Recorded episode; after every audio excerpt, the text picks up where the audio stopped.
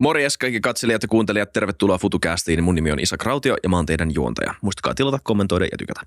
Alright, mennään heti jaksoon. Tervetuloa vieraaksi tähän jaksoon neljättä kertaa, herra Jumala. Varmaan jotain, oikeasti ainakin neljäs kertaa saat vieraana Emil, kirjaimellisesti Kastehelmi, litimärkä Emil Kastehelmi studiossa tänään täällä. Tervetuloa. Kyllä, mä yritin vältellä parhaani mukaan ulkona olevaa sadetta tänne matkalla, mutta tota, se valitettavasti epäonnistui.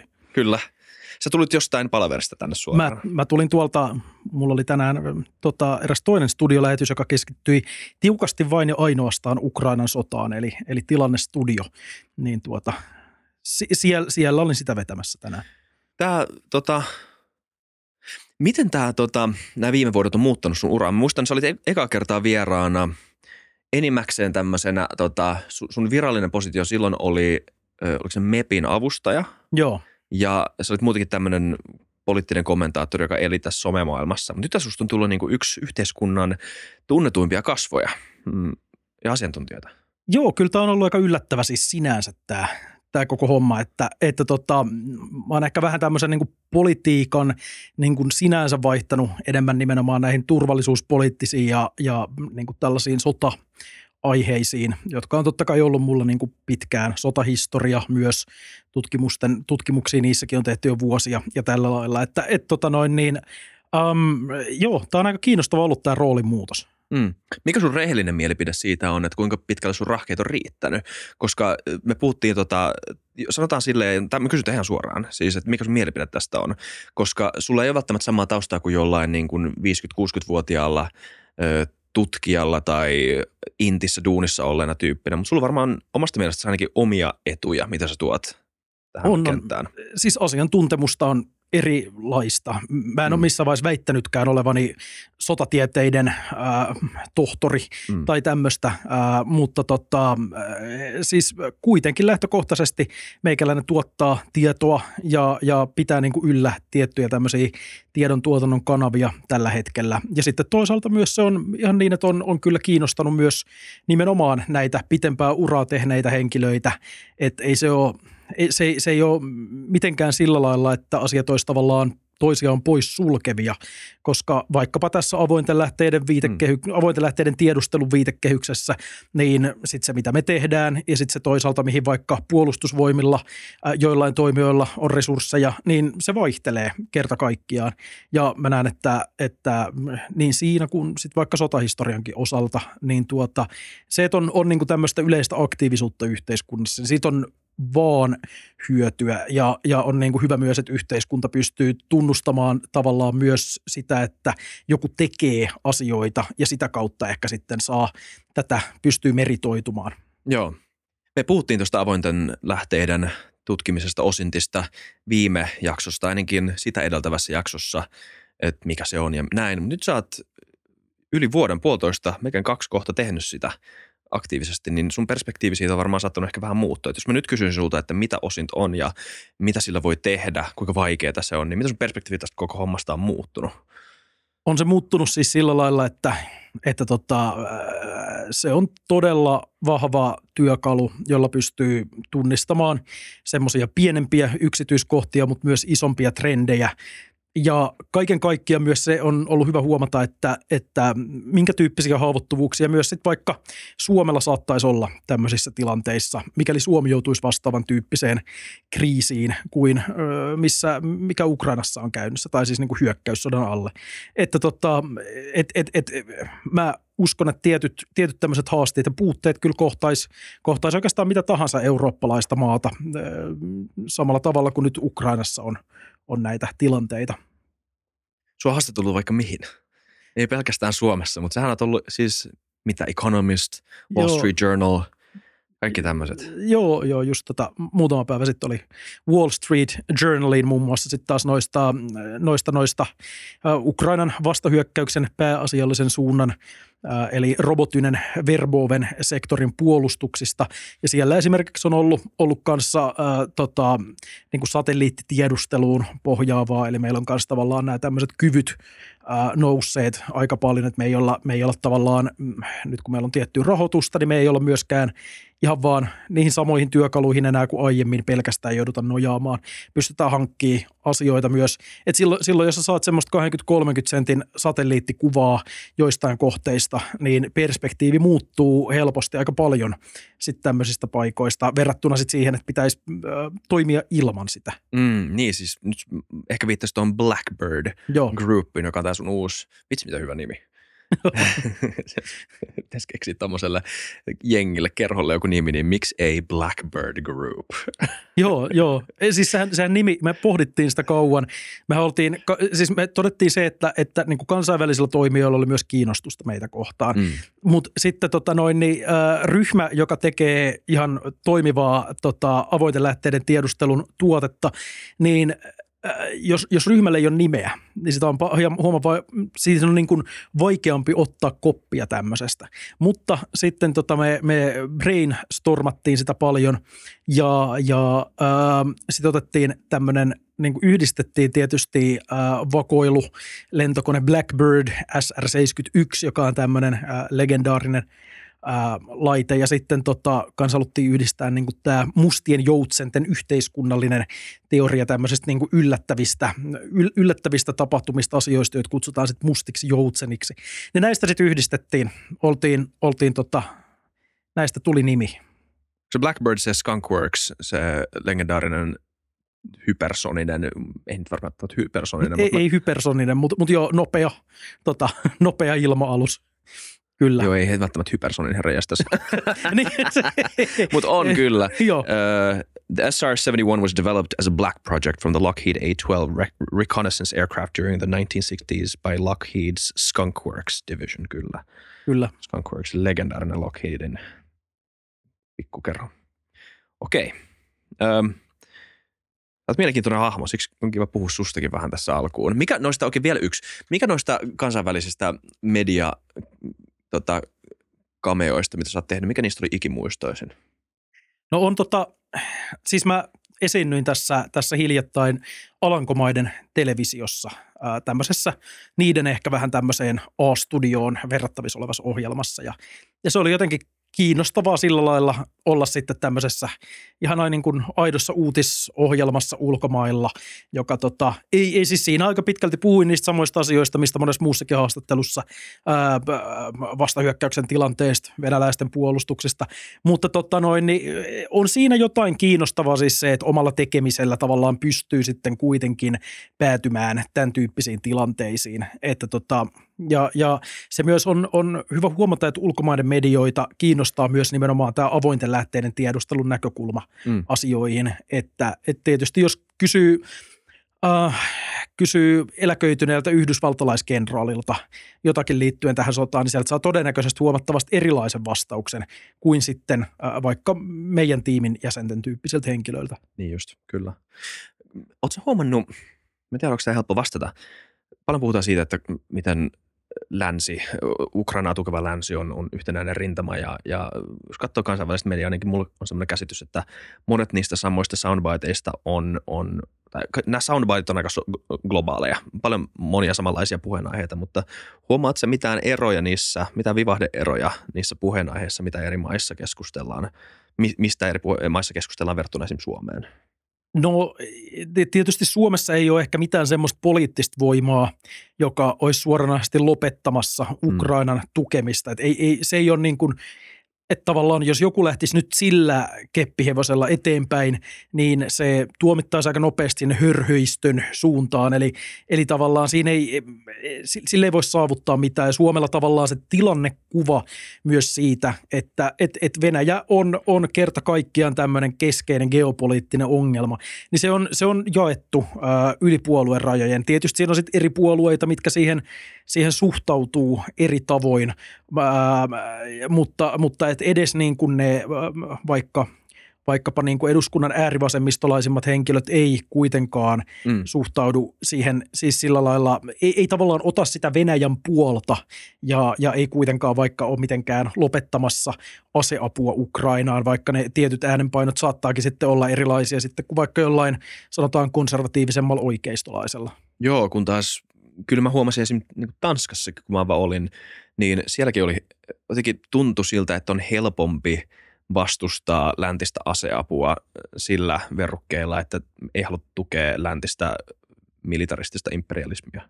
Niin, siis toi on, toi on tavallaan niin kuin toi on, toi on just tommonen ideologinen ideologinen ää, näkökulma, joka tavallaan, siinä, siinä ei, se on myös älyllisesti tosi epärehellinen lähtökohta. että mm. Siinä ei huomioida mitään geopoliittisia realiteetteja, siinä ei mene, mennä myöskään yksilön tasolle. Että se, että, että, että nyt kun joku ylevä ää, henkilö Tanskassa haluaa vastustaa ää, tällaisia, tällaisia läntistä aseimperialismia, niin se johtaa sitten siihen, että, että että kun Venäjä pää, pääsee valtaamaan seuraavan kylän Ukrainassa, niin jonkun tytär raiskataan, jonkun ää, äiti ammutaan, ää, jonkun isä joutuu sitä puolustaessaan tykistökeskityksen alle. Eli siis se on, nämä on myös tämmöisiä, mitä, mitä sitten tota, Öö, no, mutta ehkä, toivottavasti näillä henkilöillä on sentään hyvä mieli siitä, että pääsee vastustamaan läntistä aseteollisuusimperialismia. Mm, niin, I guess joo. Niin, ja vaikka jos mä tulisin vaikka vastaan vähän, edustaisin heidän argumenttia tästä, niin, niin öö, sen, sen ymmärtää, että että maailmassa on ongelmia, joihin myös voitaisiin kohdistaa ö, samankaltaista huomiota kuin esim. Ukrainaan. Ja se ei sinänsä ö, ole mikään huono pointti, se on vaan ehkä se, että muistan Woody Harrelson, joka on viime aikoina ollut tämmöinen, siis tämä näyttelijä Woody Harrelson on tosi hyvä näyttelijä, pakko sanoa, tykkään Woodysta leffoissa, mutta hän on nyt profiloitunut tämmöisenä, just tämmöisenä niin kuin vasemmistolaisena niin kuin anti-imperialistina, ja häntä kysyttiin mun mielestä jossain lehdistötilaisuudessa suoraan siitä, että mikä tämä, niin mikä homma. Sitä vastasi, että no juu, vähän sarkastisesti, tai siis tosi sarkastisesti, että, että juu, no kyllähän minä, että kun muuta kysytään tätä, että kun iso sotilasmahti hyökkää viattoman pienemmän maan kimppuun täysin provosoitumatta, niin – hyökkää esimerkiksi Iraki, anteeksi, ei anteeksi, Afganista, ei anteeksi, Vietnamiin, näin anteeksi. Tänään näin. just on. Joo.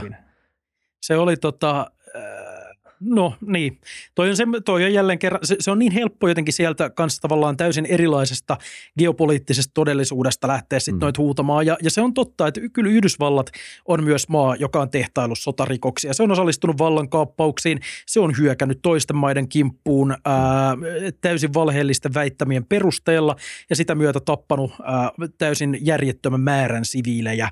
Eli, eli ei sitäkään siis, tämä on, on tosiasia, jota on ihan turha hyssytellä. Tämä taas tuntuu olevan sitten joillekin henkilöille vaikea pala niellä, kun tämän sanoo ääneen. Mutta mut, mut, mut sitten se, se, että pystyy vetämään semmoisen mentaalisen akrobaattisen heiton, että nyt sitten tämän takia jotenkin niin Ukrainaa pitäisi, pitäisi tukea vähemmän tai, mm. tai, tai niin kuin – ja, ja on se totta, että, että, että sotateollisessa äh, kompleksissa on valtavia, valtavia tota, ää, niin kuin tämmöisiä moraalisia ongelmia ja heidän intressinsä paremman maailman eteen eivät välttämättä äh, ole mm. kovin hy- hyviä intressejä sit loppupeleissä, mutta että, mut, mut, mut, mut jotenkin siis se, että et, et sit näistä asioista vedetään se johtopäätös, että okei, no vaikeutetaan sitten ukrainalaisten täysin legitiimiä puolustustaistelua imperialistista diktatuuria vastaan, niin se on niinku se, niin. mitä mä en niinku pysty tavallaan Kyllä. hahmottamaan. Mullakin on tämän parin vuoden aikana muuttunut myös perspektiivi tuosta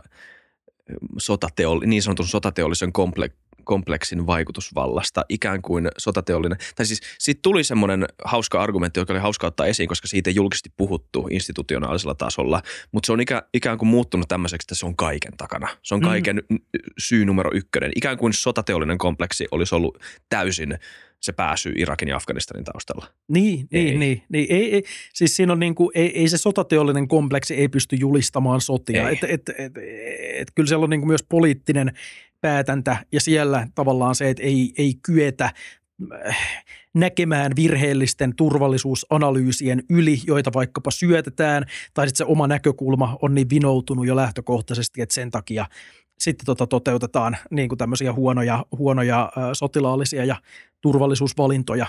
Et, ja, ja siis on, on myös hyvä, hyvä sanoa, että tässä nyt kun on, on ensin muutama minuutti päästy haukkumaan vasemmistoon, niin siis kyllähän siis oikeisto, Joo. konservatiivi oikeisto osaa ihan samalla tavalla, Jumala, vaikka enemmän vielä. USA republikaaneissa esimerkiksi löytyy kyllä nimenomaan myös näitä henkilöitä, jotka suhtautuu hyvinkin kriittisesti Ukrainan apuun esimerkiksi, tai puhumattakaan sitten, kun mennään sinne vielä, vielä huomattavasti oikeammalle libertaarisuuntaan ja tällä lailla, niin eihän siellä ole, siellä ei ole minkään näköistä moraalia että tota, ja, ja Venäjän propagandaa niellään kuin tutti pullosta.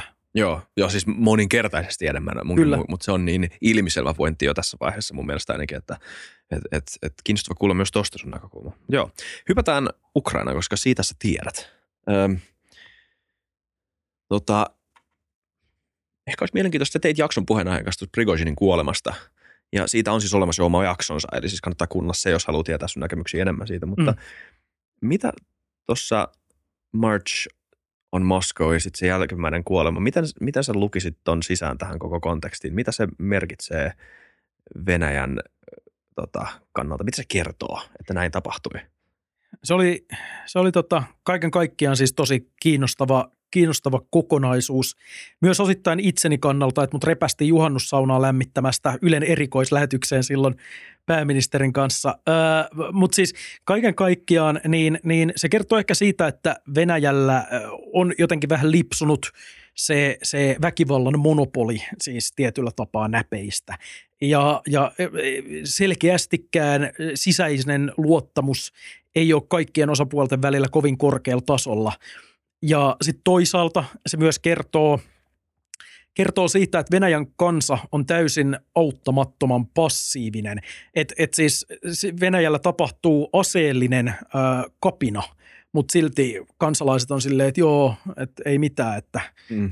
et, et, et, et, et jotenkin se ei, se, se ei vaikuttanut mitenkään mihinkään ja kohta tulee todennäköisesti taas uusi mobilisaatioaalto ja, ja kansaa viedään teuraaksi jonnekin Ukrainan mutaan ja, ja, ja, ja, ja mikään ei tavallaan niin kuin, mikään ei muutu oikeastaan, vaikka, vaikka sitähän oli paljon puhuttu, että no sitten jos siellä joku kapina tapahtuu, niin sitten kyllä se saattaa muuttua, muuttaa tätä kokonaiskuvaa, mutta tällä hetkellä ei ole ainakaan avointen lähteiden perusteella, ei ole semmoisia viitteitä siitä, että oikeastaan juuri mikään nyt sitten lopulta olisi muuttunut. Mm. Ja kokonaisuudessaan toi keissi vaikutti aika semmoiselta, semmoiselta tota, jokseenkin myös ehkä impulsiiviselta teolta, koska ei, ei tässä nyt, tä, ne, ne onnistumisen edellytykset oli, sanoisinko, melko rajalliset siinä.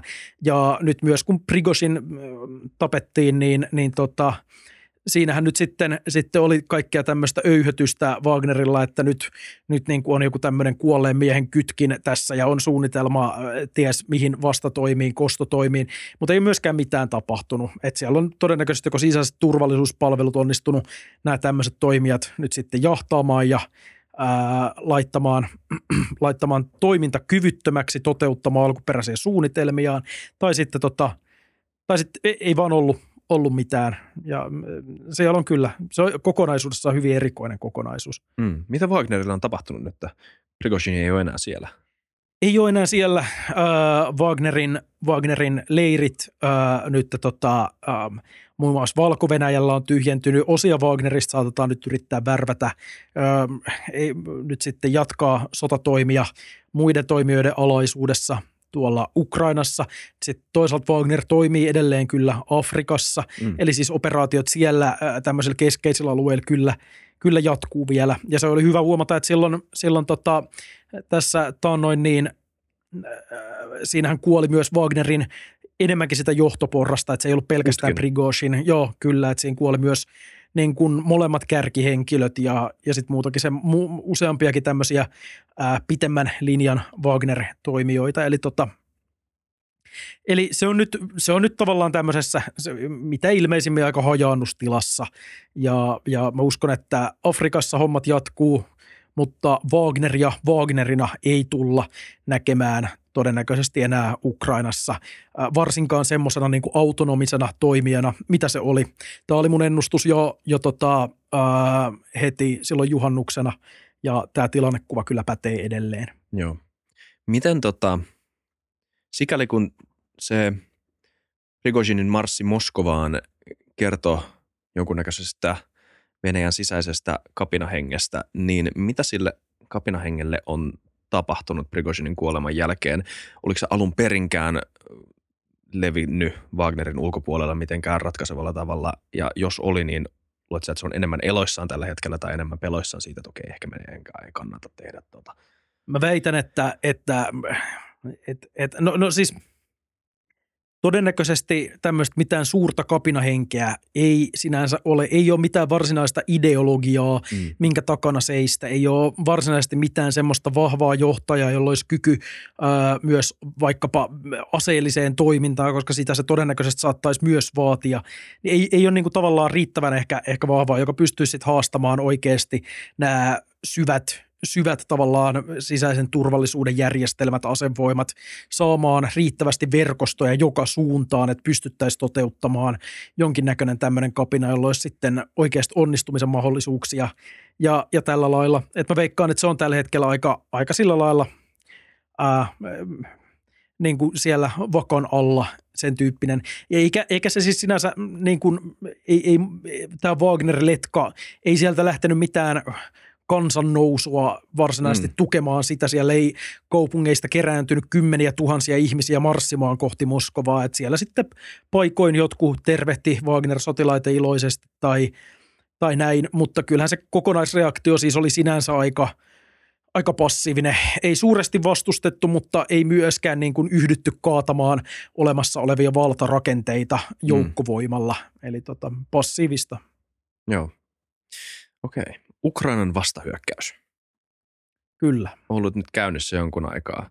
Kutsut sä vielä sitä siksi? Onko se siis sun mielestä edelleen hyvä termi sillä? Onko se se, mitä se edelleen on? No, kyllä tämä on selkeästi jatketaan niitä operaatioita, jotka kesän alussa alkoi. Tietysti voi kysyä, että onko tämä nyt vain mm, tavallista taistelua, onko tämä varsinainen vastahyökkäys nyt sinänsä, mutta kyllä, että tästä voi ihan perustellusti olla molempaa mieltä. Mä ehkä vielä kutsuisin tätä kuitenkin niin kuin lähtökohtaisesti vastahyökkäykseksi, että meillä on tavallaan edelleen selkeä, selkeä painopiste, jolla on aika selvä – myös tavallaan se, se niin kuin, äh, viimesijainen strateginen äh, päätavoite, eli se Asovan meren ranta. Se, että päästäänkö sinne, niin mm, ei, ei tulla pääsemään.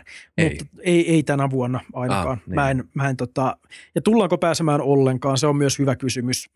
Oikeasti se, että mitä tässä vastahyökkäyksessä on saavutettu, se on minimaalista. Se on, se on Mä, siis ei pidä erehtyä siitä, että kun mä pitäisi pitäisi niin kuin Ukrainan kaikkia tavoitteita täysin oikeutettuna. Ja mä tietysti haluaisin, että Venäjä poistuisi joka ikiseltä ää, valtaamaltaan kilometriltä kaikki mahdolliset krimit ja muut mukaan luettuna ja räjäyttäisivät ää, Kertsinsalmen sillan perässään, mutta tuota, silti silti ei, on, on turha esittää, että tämä hyökkäys olisi nyt jotenkin ö, menestynyt erityisen suuresti tai saavuttanut tässä nyt yli kolmen kuukauden aikana jotain oikeasti merkittäviä tavoitteita. Että et, et, tämä on, tää on hitaasti, hitaasti kulkeva hyökkäys, joka on myös, myös äh, hyvinkin kuluttava hyökkääjälle. Mm. Joo, me puhuttiin tämmöisen amerikkalaisen internetjournalistin kanssa, Dylan Bursin kanssa siitä, että hän on siis tällä hetkellä Ukrainassa, tekee siis paikan päällä näistä aiheista tämmöistä niin nettijournalismia ja si, siinä me keskityttiin enemmän niihin odotuksiin, mitä ihmisellä kannattaisi olla tästä vastahyökkäyksestä.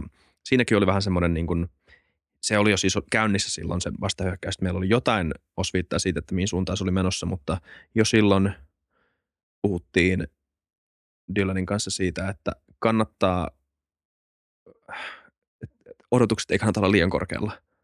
Ei todellakaan, että paikallista optimismia voi mm. olla tietysti, että, että kyllä ukrainalaiset on onnistuneet esimerkiksi saamaan nyt tämmöisen aukon venäläisten ensimmäisen pääpuolustuslinjaan Verboven kylän suunnalla – et, et, e, ky, kyllä tässä nyt on niinku tiettyjä asioita saavutettu tämän hyökkäyksen osalta, mutta siis se, että, että kun katsotaan, että mitä, mitä nyt oikeasti pitäisi saavuttaa, jotta mm. Venäjä voitaisiin ajaa asemaan, jossa, jossa sen täytyy taas muuttaa niitä laajempia tavoitteita ja suhtautumistaan tähän koko sotaan, niin mun nähdäkseni ei ole kyllä vielä, vielä siinä pisteessä.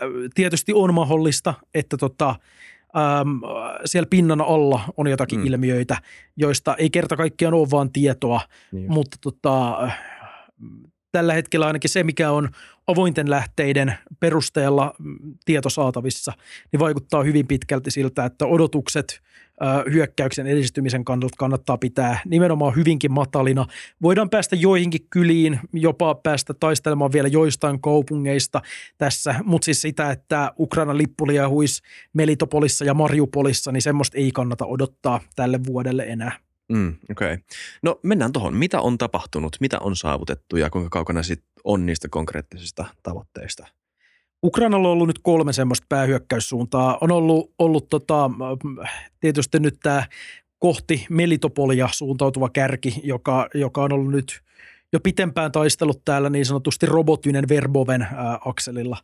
Ja se on tämmöistä muutaman kilometrin ää, kuukausittaista etenemistahtia kohti etelää. Ja siellä Ukraina on saavuttanut nyt venäläisten ensimmäisen pääpuolustuslinjan, eli tämän tämmöisen niin sanotun Suroviikin linjan, joka koostuu siis ää, panssariesteestä, ää, pitemmistä yhtenäisistä taisteluhaudoista, juoksuhaudoista – ja sit Mit, mitä on panssariesteet? Panssariesteet, joo. Eli, eli siis tässä yhteydessä se tarkoittaa siis äm, tämmöisiä niin sanottuja lohikäärmeen hampaita, mm. jotka voitaisiin siis kuvailla äh, niiden olevan tämmöisiä niin kuin betonisia pyramideja. Joo, semmoisia tötsiä. Joo, joo, kyllä.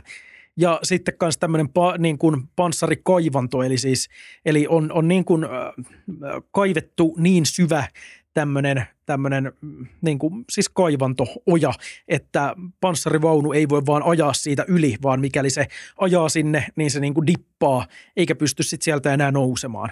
Eli, tota, eli, eli tämän, tyyppinen, tämän tyyppinen este on siinä, siinä edessä. Ja sitten sen takana on erinäisiä tämmöisiä, tämmöisiä sitten juoksuhautoja ja muita asemia. Ja sitten tietysti myös miinotukset luo tähän oman osansa. Venäläisten epäsuora tuli, eli tykistöraketin heittimet, ää, myös paikoin vaikka helikopterit ja vastahyökkäykset ja kaikki tämän tyyppiset, jotka luo sitten tästä Ukraina etenemisestä hyvin haastavaa, koska venäläiset on päässyt näissä asemissa valmistautumaan jo, jo todella pitkän aikaa, vuoden ajan. Joten tota, siellä on kyllä melkoista, että et tavallaan, niin, se vastahyökkäyksen aloittaminen kesti hyvin pitkään ja nyt nähdään, miltä se näyttää. Mm. Sitten Tämä saattaa kuulostaa tosi tyhmältä semmoiselta maalikon idioottikommentilta, mutta vitsi kun puhutaan modernista sodankäynnistä ja siitä, että miten se hyperteknologisoituu, niin tötsit ja kuopat on edelleen niin kuin ne suorimmat, suurimmat esteet. Siis näin on, mutta mut et, et, et, se on totta. Toki on siellä siis tiettyjä tämmöisiä myös niin kuin, semmoisia lähes niin kuin – jota voisi sitten maalikon silmät, silmin näyttää tämmöiseltä niin kuin dystoppis skifimäiseltä ää, ää, meiningiltä, että just vaikka kamikaze-dronet, mm. joita on paljon, eli siis ää, dronit, jotka lentää, lentää kerta kaikkiaan vaan, vaan ajoneuvoa päin, ää, kun ajat autolla – niin ikkunasta voi lentää sisään räjähde, joka räjäyttää auton ja kaikki siellä olevat. Ne voi lentää vaunujen miehistötilaan sisään tai olipa esimerkiksi nyt tämmöisenä uusena, uutena innovaationa myös tota, dro, droneja, jotka siis tiputtaa vihollisen niskaan telamiinoja – että et tota, mm. et sieltä kun tippuu semmoinen, riippuen telamiinasta 6-10 kilo räjähdettä niskaan, niin tota, se on aika, aika tai siis niin, sanotaan näin, että et, et ne äh, semmoiset astetta äh, oppineemmatkaan sotatieteiden professorit ei välttämättä osannut odottaa ehkä ihan tämmöistä äh, asemasotaa ja, ja päälle tippuvia telamiinoja. Niin. Että, että se on ehkä ollut semmoinen vähän – Vähän näin. Ja, ja, sit, ja, ja sama, sama toistuu muillakin näillä vastahyökkäyksen akseleilla. että siis ää, mähmitään, mähmitään siellä niin sanotus Berdianski ja Mariupolin suunnassa, mähmitään Bahmutin alueella.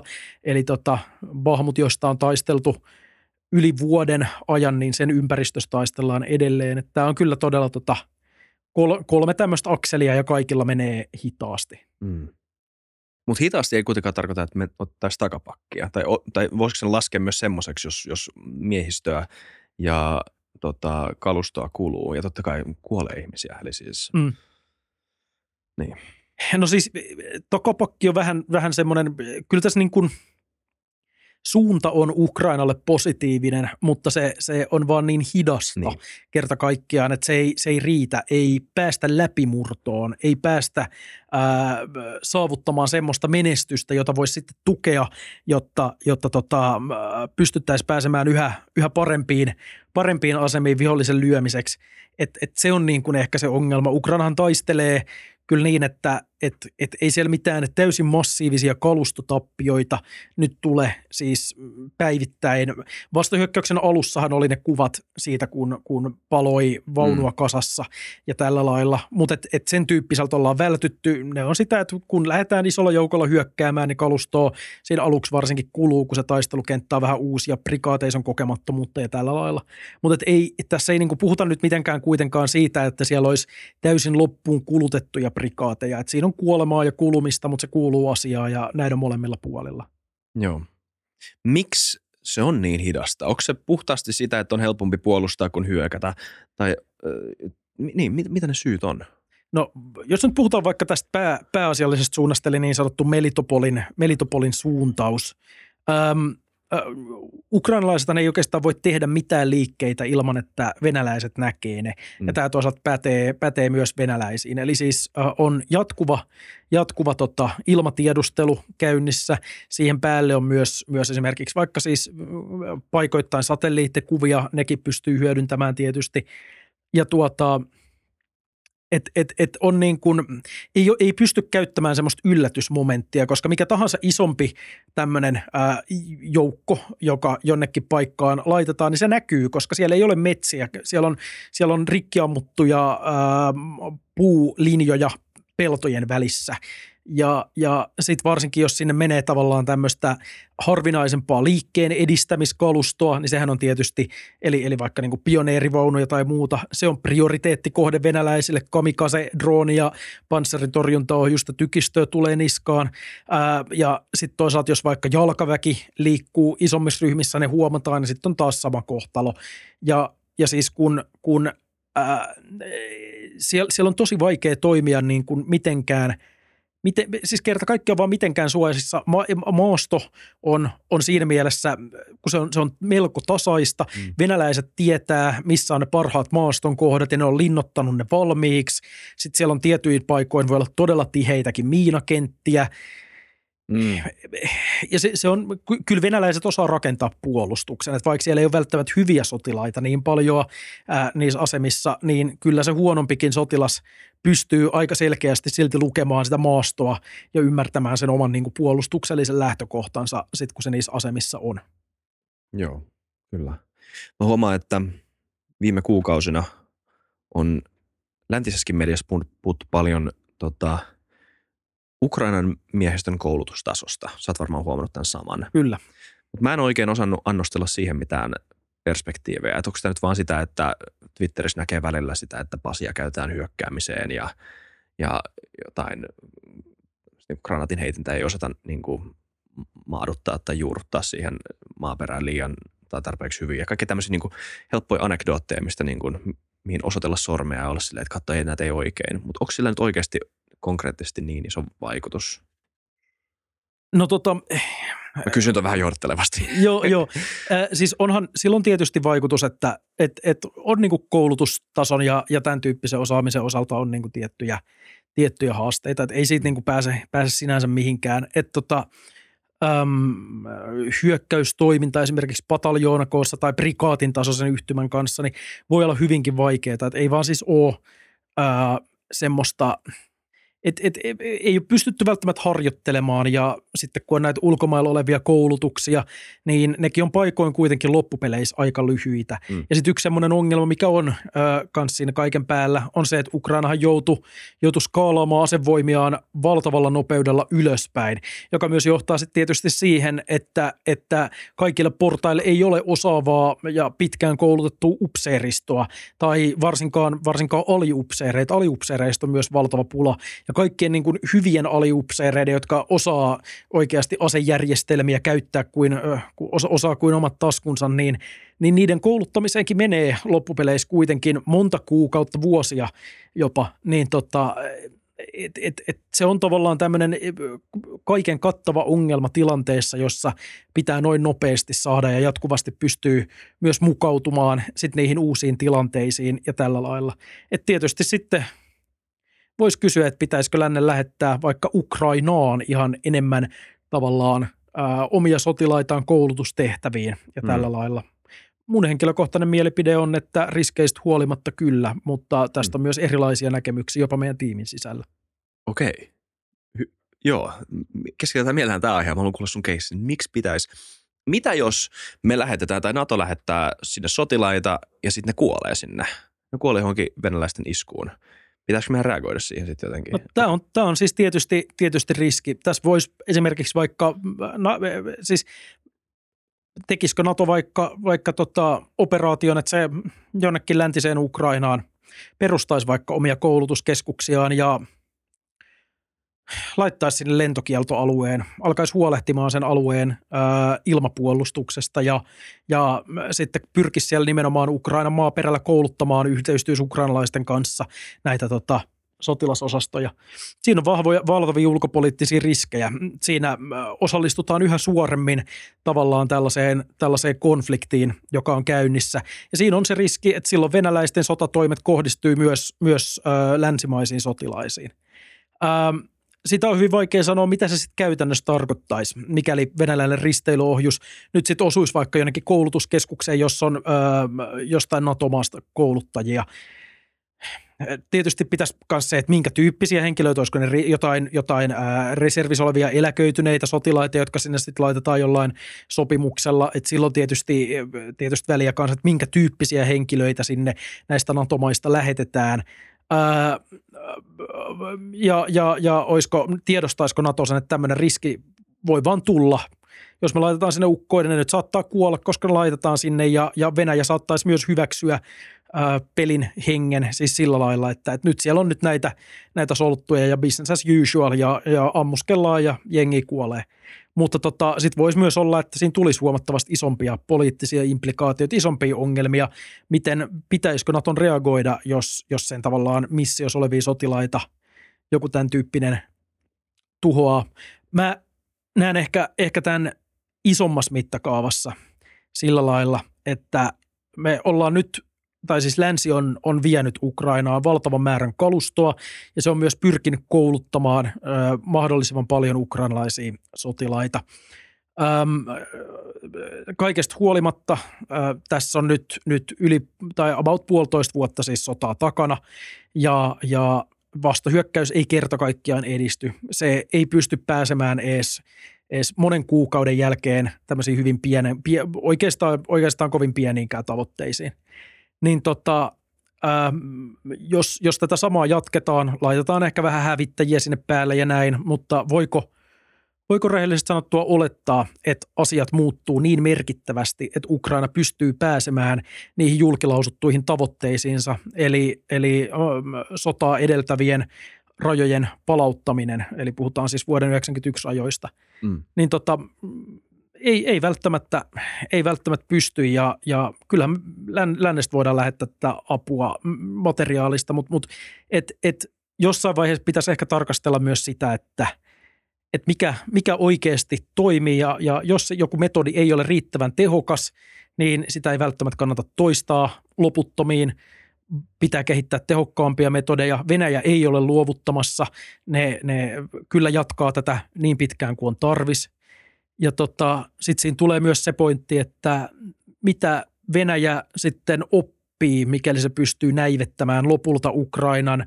Ja, ja se oppii, että et, et länsimaat eivät uskalla ää, mennä tavallaan tämän, tällaisen niin kuin materiaaliavun toiselle puolen, eli kun vaan tulevaisuudessa on joku tämmöinen tilanne, että halutaan hyökätä johonkin maahan, luoda uusia etupiirejä ja vallottaa alueita, niin se pitää vaan valmistella nykyistä paremmin.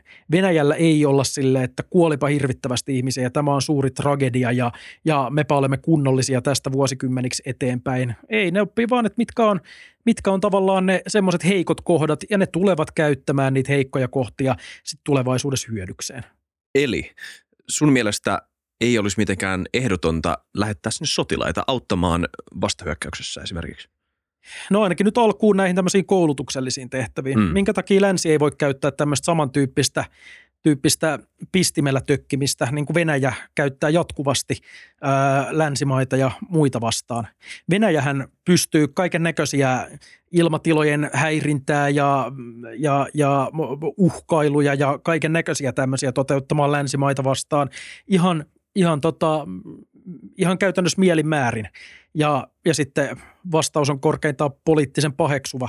Et miksi länsimaat ei voisi alkaa venyttämään sit myös sitä? Laitetaan sinne muutamia koulutus, koulutusapusotilaita sinne paikkaan ja toteutetaan vaikka, vaikka ilmatilan suojausta tälle koulutus, koulutusalueelle tai sille kaupungin, kaupungin ympäristöön, jossa tätä koulutusta suoritetaan. Ja mm. sitten katsotaan, miten Venäjä reagoi. Okei, se ei reagoinut juuri mitenkään tähän. Ää, no sitten, mitä jos vähän lähdetään laajentaa tätä, laajennetaan sitten vaikka, vaikka tätä ilmapuolustuksesta huolehtimista tai laajennetaan koulutusoperaatiota. Et, et, et, kun tässä on nyt kuitenkin se, että länsi on ainakin ää, sanallisesti sitoutunut siis siihen, että, että että Ukrainan julkilausut tavoitteet alueidensa mm. palauttamisesta ovat hyväksyttäviä, mm. niin, niin ää, jos tässä todella halutaan Ukrainaa auttaa, niin, niin sit pitää vaan keksiä näitä tämmöisiä uusia keinoja. Se on poliittisesti vaikeaa, siinä on vaaroja, siinä on valtavia riskejä, mutta, mutta tota, kuitenkin se, että et, et mikä on oikein ja millä saavutetaan tuloksia, niin se on jatkuvaa, jatkuvaa puntarointia niiden välillä. Mm. Tässä päästään siihen keskusteluun näistä punaisista viivoista. Joo. Nämähän on niitä, mistä myös nyt ollaan puhuttu. Kyllä. Ja ö,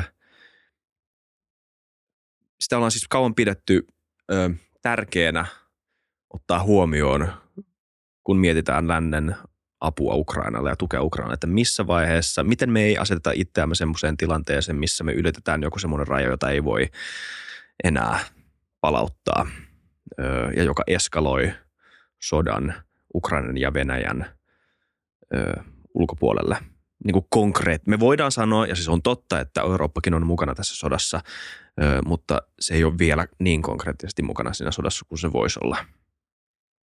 Lännellähän, niin, siis lännellähän on ollut näitä tämmöisiä punaisia viivoja jatkuvasti. Ja ne on, ne, ne on jonkinnäköisen mulle tuntemattoman turvallisuusanalyysin perusta. Mm. Ää, no, usein ne on ollut täysin hatusta revittyjä. Ne mm. on, että et, ei saa lähettää Venäjälle länsimaisia taist- ei kun anteeksi, Ukrainaan siis ei saa lähettää ää, länsimaisia taistelupanssarivaunuja, mutta sitten kuitenkin saa lähettää neuvostovalmisteisia taistelupanssarivaunuja. Ei saa lähettää tietyn kantaman raketteja, koska niillä voidaan iskeä Venäjälle ja, ja sitten kun lähetetään, niin ei mitään käynyt. Ja, ja, ja sitten tota, ää, ei saa lähettää hävittäjiä, mutta sitten se, että kuitenkin laitettiin hävittäjiä, jotka oli nimenomaan näitä, näitä migejä ää, niin kuin neuvostovalmisteisiin jostakin toisesta maasta, niin se oli täysin ok, mutta kunhan ei länsimaisia. No nyt voidaan lähettää länsimaisia hävittäjiä ja oho, ei se Venäjä kilahtanutkaan ja, ja, ja ei tule mitään muuta kuin sitä valittamista. Ää, Ukraina, Ukrainan asevoimat tekee näillä venäläisvapaaehtoisista koostuneilla osastoilla ja länsimaisella kalustolla varustetuilla venäläisosastoilla hyökkäyksen Venäjän maaperälle, jossa jos nämä osastot jopa otti haltuun Venäjän maa-alueita muutamien päivien ajaksi. Ja, ja sekään ei, ei mitenkään eskaloinut, koska Venäjällä ei ole kykyä ryhtyä NATOa vastaan konventionaaliseen sotaan tällä mm. hetkellä. Ja, ja et, et siis, et, et, et tietysti siinä on se ydinasekortti. Käyttäisikö Venäjä ydinasetta? Oli, oli, olisiko ydinsota ää, jotenkin konkreettisesti lähempänä, mikäli vaikka länsimaisia kouluttajia ää, länsimaisen ilmasuojan kanssa menisi läntiseen Ukrainaan – mun on vaikea nähdä, että et, et se välttämättä olisi Venäjälle riittävä, riittävä kysymys, kysymys siitä, että, että tota, äh, et, et sen, sen pohjalta niin kuin lähtisi. Varmaan ne saisi propagandaansa lisää paukkuja, mutta totta kai no nyt jo syyttää länttä, länttä kaikesta maailman pahasta, joten mikäpä siinä sitten. Mm. Niin mä, mä oon lukenut monia hyviä analyysejä mun mielestä tuosta. Jyri Lavikainen on yksi, sitten on muitakin tämmöisiä ö, raportteja tehty siitä, että miten länsi on tulkinnut näitä Venäjän punaisia viivoja. Se on ainakin se, mikä on mulle kuulostanut tosi pätevältä on se, että se on yleensä pohjautunut semmoiseen aika kirjaimelliseen tulkintaan siitä, mihin Venäjä itse asettaa ne punaiset viivat, eikä mihinkään realistisen analyysiin siitä, että miksi, mihin heillä on kapasiteettia vastata. Ja että se pitäisi nimenomaan enemmän ö, pohjautua siihen yksinkertaisesti. Mm, mm. Realistiseen analyysiin siitä, että minkälainen lännen ja Venäjän tai Ukrainan ja Venäjän vuorovaikutuksen, niin kuin sotilaallisen vuorovaikutuksen asettamat ehdot ja Venäjän niin kuin aseellinen kyky ja ylipäätään tahtotila. Että se ei ole vaan se, että mitä he sanoo ääneen. Mutta eikö toi totta? Että et toikin on semmoinen punavi, punainen viiva, että jos, jos ydinasetta käytetään, niin, niin, niin No sit ollaan kolmannessa maailmansodassa. Niin. E, e, se on ihan, ihan selkeä homma, mutta mut mun on jotenkin vaikea nähdä, että okei, että teillä on nyt koulutuskeskus jossain mm. länsirajalla, että nyt, nyt, nyt muuten tippuu ydinpommia Lontooseen ja Berliiniin ja, ja Washington DC räjähtää ja New York räjähtää. Mm. Se on mun mielestä jotenkin, Joo. se on mun mielestä omituinen, omituinen niin kuin yhtäläisyysmerkki. Venäjäkin tiedostaa ne tietyt realiteetit ja, ja se nyt ei ole niin kuin kolmannen maailmansodan ja ydinsodan aloittaminen nyt sitten jonain tämmöisenä reaktiona yhtäkkiä. Ydinsota saattaisi syttyä siinä tilanteessa, jos vaikka länsimaiset niin kuin länsimaista tulisi jotain prikaateja, jotka nyt sitten, joiden ensisijainen tehtävä olisi lähteä puskemaan ää, Moskovaa kohti Ukrainan rajan yli Venäjällä. Et se, se, joo, okei, silloin, silloin, silloin mennään varmaankin jonkinnäköisen punaisen viivan yli, jo, jota, ja, ja en, en kannata siis Venäjän alueellisen koskemattomuuden loukkaamista. Mä kannatan sitä, että maiden rajat on ne, mitkä, mitkä on kansainvälisesti tunnustettu. Että tota, et, et niin kuin näin, mutta, mutta että – Okei, mä niin. keskeytän sut. Nyt meillä on kaksi rajaa, ainakin sun henkilökohtaista rajaa. Toinen on se, että me voitaisiin Lviviin ehkä perustaa joku niin kuin koulutuskeskus läntiseen Ukrainaan, se on fine, se mm. tuskin ylittää mitään rajaa. Mutta sitten okei, jos me laitetaan niin kuin samanlainen marssi kuin Prigozhin, mutta vaan niin kuin NATO-lipuilla menemään Moskovaa kohti, niin se voi olla vähän överiä. Niin missä nämä ääripäät kohtaa? No ainakaan mitään semmoisia taistelutoimenpiteitä, jossa, jossa länsimaat toteuttavat iskuja tai, tai konventionaalisia äh, tällaisia hyökkäyksiä Venäjän maaperälle, niin, niin äh, mikäli Venäjä ei tämmöistä tämmöistä hyökkäystä tai iskuu ensin selkeästi tee länsimaihin, nyt siis lasketaan kaiken maailman tämmöiset vahingot pois laskuista, mm. niin tota, ää, niin, niin en mä silloin, et, et, mä, mä en siis kannata sitä, että näitä, näitä rajoja lähdetään nyt sitten siirtelemään myöskään mihinkään suuntaan.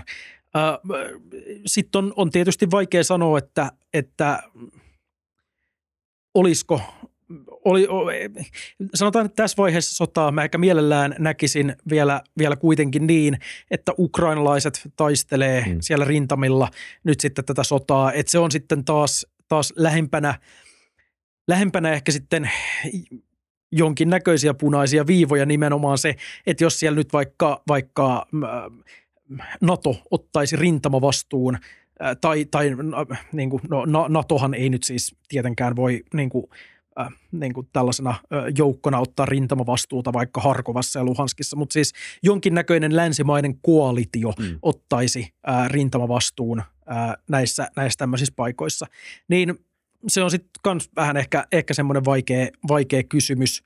Siinä ehkä tulee myös se, että kuuluuko, on, onko tämä sota, jota länsimaiden tulee sotia, niin mä en ehkä tässä vaiheessa olisi ainakaan siinä pisteessä. Mun mielestä kannattaa kokeilla erinäisiä tämmöisiä avun muotoja ja sekaantua kuitenkin loppupeleissä eh, sillä lailla niin vähän kuin mahdollista, että et, et tota, siihen semmoiseen rintamasodan käyntiin Venäjän kanssa länsimaisella osastoilla, niin, niin – Äh, kyllä tässä nyt kannattaa kokeilla ainakin jotain muuta mm. sitä ennen.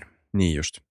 Ja no näistä saat, nämä oot maininnut jo muutaman kerran, eli siis nämä koulutuskeskukset voisi olla yksi vaihtoehto esimerkiksi. Niin, jonkinnäköinen tämmöinen koulutus, ko, koulutusapu, että samaan aikaan pyöris, pyöris ohjelmia uh, Ukrainassa ja sitten toisaalta myös kansainvälisesti. Hmm. Et, et, ja, ja sitten myös esimerkiksi jonkinnäköisiä, jonkinnäköisiä niin kuin neuvonantajia sitten näihin ää, eri ää, sotilasostojen ylempiin, ylempiin ää, johto, niin kuin johtoelimiin. Se voisi olla myös ehkä yksi tämmöinen, tämmöinen niin kuin, ja sitten vaikka vahvempi tiedustelutiedon, tiedustelutiedon ja, ja tämän tyyppisen jakaminen on myös yksi, Et siinä on toki yhtenä rajoittavana tekijänä on se, että erinäisten väitteiden mukaan Ukrainakaan ei ole aina välttämättä kovin halukas ottamaan tämän tyyppistä apua vastaan, mm. jossa siis neuvotaan ulkoa päin, että tehkää näin. Ja näin pitää tehdä ja meidän metodit on oikeita ja teidän metodit on vähän vähemmän hyviä. Et siinä, on, siinä on tietysti myöskään, siis ei voi auttaa toimijaa, joka ei itse sitä apua ää, kaikilta osin halua, halua hyväksyä ja ottaa näin. Tämä on sitten taas toinen semmoinen muuttuja tässä – mutta, mutta on se nyt siis hyvä, hyvä korostaa siis, että, että, että ei, en, en halua, en halua niin kuin vielä, että länsi lähtee rintamasodan käyntiin Venäjää vastaan Ukrainassa, mutta että, että siis lähinnä vaan niitä että avun mm. muotoja, että mihin sitä nyt voisi hieman, hieman tökkästä eteenpäin niin, että länsi pystyisi myös olemaan yhä tehokkaampi ja että niille, niille äh, resursseille, mitä Ukrainaan upotetaan, niin niille tulisi myös parempaa parempaa vastinetta niin sanotusti rahalle. Yes. Nyt ollaan puhuttu viime aikoina näistä F-16-lentäjistä, öö, lentäjistä, anteeksi, lentokoneista, hävittäjistä ja näistä ATACMS, miten se laustaan? ATA CMS. Joo. Niin mitä ne on? No okei, okay, F-16 lentokone hävittäjä, mutta tota, ja kuinka iso apu nämä tulee olemaan sun näkemyksessä mukaan? No on siis yhä uusi, niin uusia ja tehokkaampia, tehokkaampia järjestelmiä, jotka no nyt F-16 just, joiden, joiden piti eskaloida sotaa, mutta jotka ei eskaloikaan, niin siis nehän on Ukrainalle siis semmoinen apu, joka, joka tota, parantaa siis ilmavoimien suorituskykyä, tappion sietokykyä ää, ja tällä lailla. Et siis Ukrainan ilmavoimat on joutunut tietysti olemaan aika varovainen ää, ää, toiminnassaan, koska on tietty määrä lentokoneita ja, ja ei ole ilmaherrutta, niin siinä mm. ei ihan loputtomasti voi myöskään tehdä. Ja sitten myös tavallaan tämmöinen ilmaelementin puuttuminen näiden osalta, niin myös vaikeuttaa sitten vastahyökkäystoimintaa. Mm. Että tota, se, on, se on ihan silleen hyvä lisä, sille ei sotaa voiteta, mutta, tota, mutta, mutta kaiken kaikkiaan siis, niin, et, et, se on nyt sitten luonnollinen semmoinen seuraava askel. No sitten atakmsit, niin, niin tota, ne olisi sitten jälleen kerran tämmöisiä aseita, joilla pystyisi vaikuttamaan yhä pidemmälle matkalle. Öm, Yhdysvallat on niitä ollut aika, aika haluton antamaan ja siinä on nyt tietysti puhuttu myös tästä, käytetty tätä maagista sanaa eskalaatio, jota kukaan ei oikeastaan määritellyt, että mitä se ihan tarkalleen ottaen tarkoittaa, mutta siis – Ähm, se on myös totuus on se, että, että Yhdysvalloilla ei ole itselläkään niitä täysin loputtomia määriä. On olemassa myös maailmalla muitakin ää, tämmöisiä, tämmöisiä turvallisuusskenaarioita, joissa voitaisiin vaatia tehokasta aseistusta kuin ää, Ukrainan sota. Eli siis ää, se on myös ymmärrettävää, että, että Yhdysvallat ei voi tyhjentää koko asevarastonsa kaikista parhainta aseistusta nyt sitten Ukrainaan. Hmm. Yksi jännä käänne tässä sodassa tämmöinen niin yllättävä asia, jota on viime kuukausina tapahtunut, nämä drone-hyökkäykset Moskovassa. Joo. Mitä mieltä saat niistä? Siinä on kaiken kaikkiaan siis, siis semmoinen, se tosiasia on, että niillä ei ole mitään suuren suurta sotilaallista merkitystä. Siis sillä mm. lailla, että Ukraina ei pysty tämmöisillä satunnaisilla äh, drone-iskuilla missään nimessä siis – seisauttamaan vaikkapa jotain venäläistä ää, asetuotantokapasiteettia tai ei se pysty niin kuin vaikkapa salamurhaamaan keskeisiä päättäjiä näillä. Ja mä en usko, että se on edes kumpikaan näistä tavoite. Enemmänkin se on vaan siis tämä nimenomaan psykologinen vaikutus. Ja sitten toinen puoli, joka siinä on, on sitten myös toisaalta se, että Venäjä joutuu sitomaan myös ilmapuolustusresursseja tosi moneen suuntaan eri kaupunkeihin. Mm ja, ja ne on sitten tietysti pois Ukrainasta. Ja siinä oikeasti, että saadaan ne, ne niin kuin, että Venäjä joutuu huolehtimaan myös täysin toissijaisten alueiden ilmapuolustuksesta. Mm. Niin se on kyllä Ukrainalle myös iso, iso etu. Ää, siis silleen, että et, et, et se, että sinne laitetaan droneja, niin se on aika halpa hinta sit siitä, että et saadaan tavallaan siirrettyä se kalusto pois aktiivisesta toiminnasta Ukrainassa kaikissa tilanteissa. Mm. Tämä saattaa olla vähän hankala kysymys, koska vähän tämmöinen niin nojatuoli kenraalikysymys. Ja mä en tiedä, asettaako tämä sun outoon paikkaa antaa tälle mitään niin kuin definitiivistä vastausta, mutta jos nyt oletetaan, että Ukraina tekee iskuja Moskovassa niin kuin tekeekin, niin mitkä sun mielestä olisi sille sopivia ja oikeutettuja kohteita? Taas jos otetaan ääripäät, niin varmaan joku Kremli on suht oikeutettu kohde, kun taas joku venäläinen päiväkoti välttämättä ei olisi. No missään nimessä tietysti Ukraina ei pidä tehdä mitään iskuja siviilikohteisiin, mm. ja se on ihan ehdottoman tu- tuomittavaa, että tota, äh, et, et tietysti Venäjä niitä tekee, mutta ei se, se ei silti luo niin kuin oikeutusta, että niitä voisi tehdä sitten samalla tavalla tämmöistä rajattomat, rajoittamatonta ää, niin kuin, ää, ilmaiskukampanjaa sitten kuitenkaan toisen maan siviilejä vastaan. Tietysti voi kysyä, että onko tietyt siviilikohteet, kuten vaikka energiainfrastruktuuri, semmoisia oikeutettuja kohteita, mutta siinäkin mennään vähän, vähän sit vaikeille, vaikeille tota, rajoille – Ähm, kaiken näköiset sotilaalliset kohteet on kuitenkin ainakin sellaisia, johon kyllä voi tietysti iskeä täysin surutta.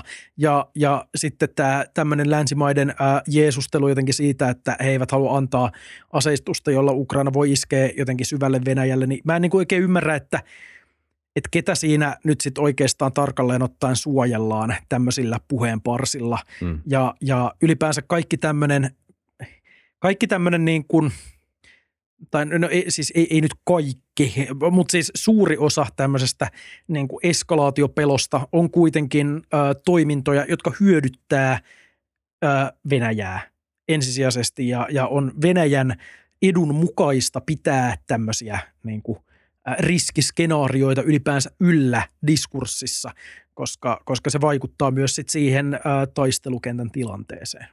Niin just, kyllä. Öm, Onko luuletko, että tällä on ollut iso symbolinen vaikutus moskovalaisiin? Tota mun on aika vaikea arvioida. Hmm. Riippuu varmasti henkilöstä. Ei siellä nyt vaikuta mikään semmoinen aivan totaalinen paniikki hmm. olevan kyllä, ää, mitä nyt eri lähteistä on lukenut, mutta kai se nyt on aiheuttanut ehkä jonkinnäköistä ihmetystä se, että nyt tämä sota on tavallaan myös täällä Moskovassa. Mutta kuten, kuten tiedettyä, niin kyllä se on se, että, että keskimääräinen moskovalainen siviili kuolisi tässä iskussa, niin se, se mahdollisuus on kuitenkin häviävän pieni myös. Eli ei puhuta mistään laajamittaisesta iskujen sarjasta. Joo. Alright. Me loppuu kohta jakso tästä mielenkiintoisesta jaksosta. Kiitos tosi paljon. Kiitos. Öö, mutta muutama kysymys vielä. Katsotaan, mitä kello tässä on. Jes, muutama kysymys vielä. Eli tota, sä kirjoitit kolumnin tässä ihan hiljattain Joo. jalkaväkimiinoista. Kyllä. Siitä on puhuttu. Siitä on puhuttu sit halosen. Joo. Niin tota, mitä mieltä saat tästä keskustelusta? Um, no, Okei, okay, preimataan. Keskustelu siis, pitäisikö Suomen palauttaa jalkaväkimiinat, jotka siis kiellettiin tässä Ottavan sopimuksessa edes vaan? Ottavan sopimuksessa kiellettiin äh, tähystämättömät erinäiset okay. tämmöiset äh, miinat, räjähteet ja panokset. Eli toisin sanoen, toisin sanoen sä et voi virittää – ottava sopimuksen vuoksi sotatilanteissa panosta, joka, joka räjähtää vaikka ansalangalla, kun vihollinen siihen astuu. Eli tämä on se asia, mikä, mikä tota, tämä Ottavan sopimus kielsi. Mm. Ottavan sopimus kyllä, kyllä siis sit, sitä ei kielletty, että sä voit vaikka viuhkapanoksen laukaista vastustajan naamaan ja, ja, ja kunhan on vain joku jo, silmät, jotka katsovat sitä, kun se räjähtää ja sitten se vastustaja kiljuu siinä naamamurskana ja suolet ulkona äitiään, niin se on täysin ok. Eli, eli siis tämä on niinku, tää, tää business as usual, mutta sitten jos sen tekee niin, että kukaan ei sitä katso, niin se on väärin. no tämähän on monissa maissa tehty sen takia, että sen nimenomaan siviilien suojelemiseksi. Öm, eli eli tota, että, että koska miinoja siis niin kuin jalkaväkimiinoja on käytetty hyvin huolimattomasti, ää, niin, niin sit niihin voi kuolla vuosikymmeniä myöhemminkin siis vielä ihmisiä. Ja siinä on tavallaan tämmöiset ihan selkeät perusteet tosi monissa paikoissa sille, että minkä takia ne miinotteet eivät ole – hyvä asia. Siis ei, se ei ole optimaalista, että on valvomattomia ää, tämmöisiä tähystämättömiä räjähteitä, jotka saattaa tietyillä alueilla jäädä sodan jälkeen. Ukraina. Ukrainassa sitä on ihan, ihan järkyttävät määrät. Järkyttäviä. Nehän on sanonut, että niillä kestää vähintään se kymmenen vuotta ennen no. kuin ne pääsee nykyisen, nykyistenkään vapautettujen alueiden ää, miinotteita kokonaan, että et ne on saatu raivattu, eikä mikä, sekään välttämättä riitä. Mikä on ihan kamala, kamala uutinen niin agraaripainotteisessa – taloudessa, Kyllä. missä tarvitaan peltoja, Kyllä, kyllä. sä et voi enää kävellä. Joo, joo. Se on, se on tota, se on tosi vakava. Ja ne, ne, siis se on, on, on valtava globaali ongelma. Et se on niinku tavallaan se, se, se pääasiallinen homma on, on ihan, ihan järkevä. Ää, ja mä niinku ostan myös tämän, tämän väitteen siis siinä mielessä, että se on totta. Mutta sitten kun mennään, sit asioita pitää kuitenkin pystyä tarkastelemaan aina sillä lailla niin kuin lokaalisti. Mikä on, on meidän geopoliittinen asema, niin kuin maantieteelliset tosiseikat ja sitten myös se meidän, meidän kyky ja, ja suunnitelma omien alueiden puolustamiseksi. Niin tota, mä en siis sano, että, että nyt pitäisi laittaa tuotantolinjat tuottamaan nyt sitten näitä tämmöisiä vanhoja, vanhoja ää, sakaramiinoja miljoona kappaletta heti. Ei, ei se, se ei ole niin tässä. Ja, ja on myös totuus, että et, et, sielläkin oli vanhentuneita, vanhentuneita aseita ja nykyään on, niin kuin, on myös parempia. Mutta sitten siinä tulee, tulee semmoisia haasteita, että jos on vaikka kaupunkisodan käyntiä ja ei voi ansottaa ää, rakennettua aluetta millään lailla, koska se on sitten tämän, tämän sopimuksen vastainen, niin siinä ollaan esimerkiksi yksi tämmöinen todella käytännön ongelma.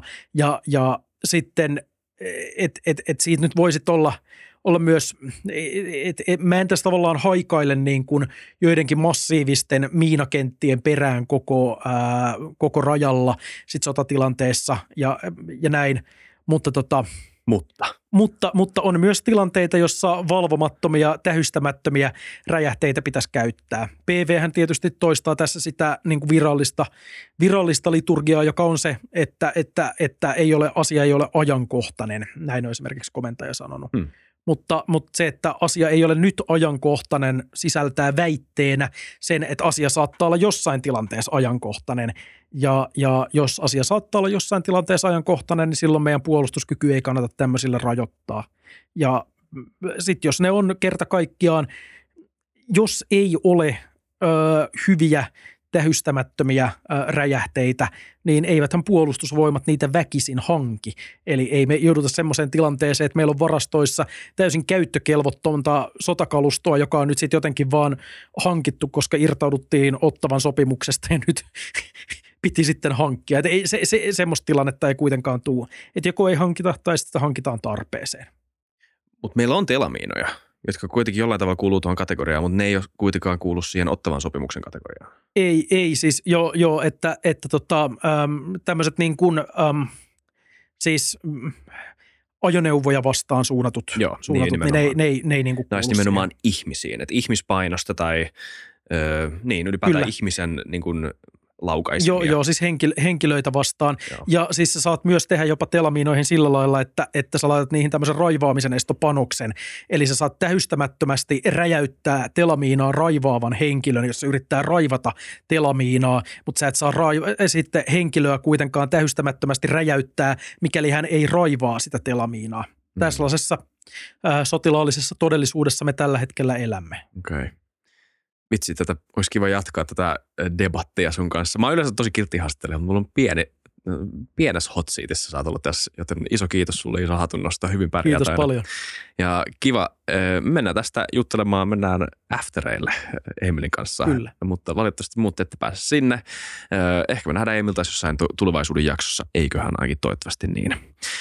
Mutta joo, kiva. Kiitos Emil, kiitos katselijat, kiitos Tuumas ja kiitos katsojat, kiitos kuuntelijat, kiitos teille. Ja muistakaa tilata, tykätä ja kommentoida. Nähdään ensi kerralla. Modo.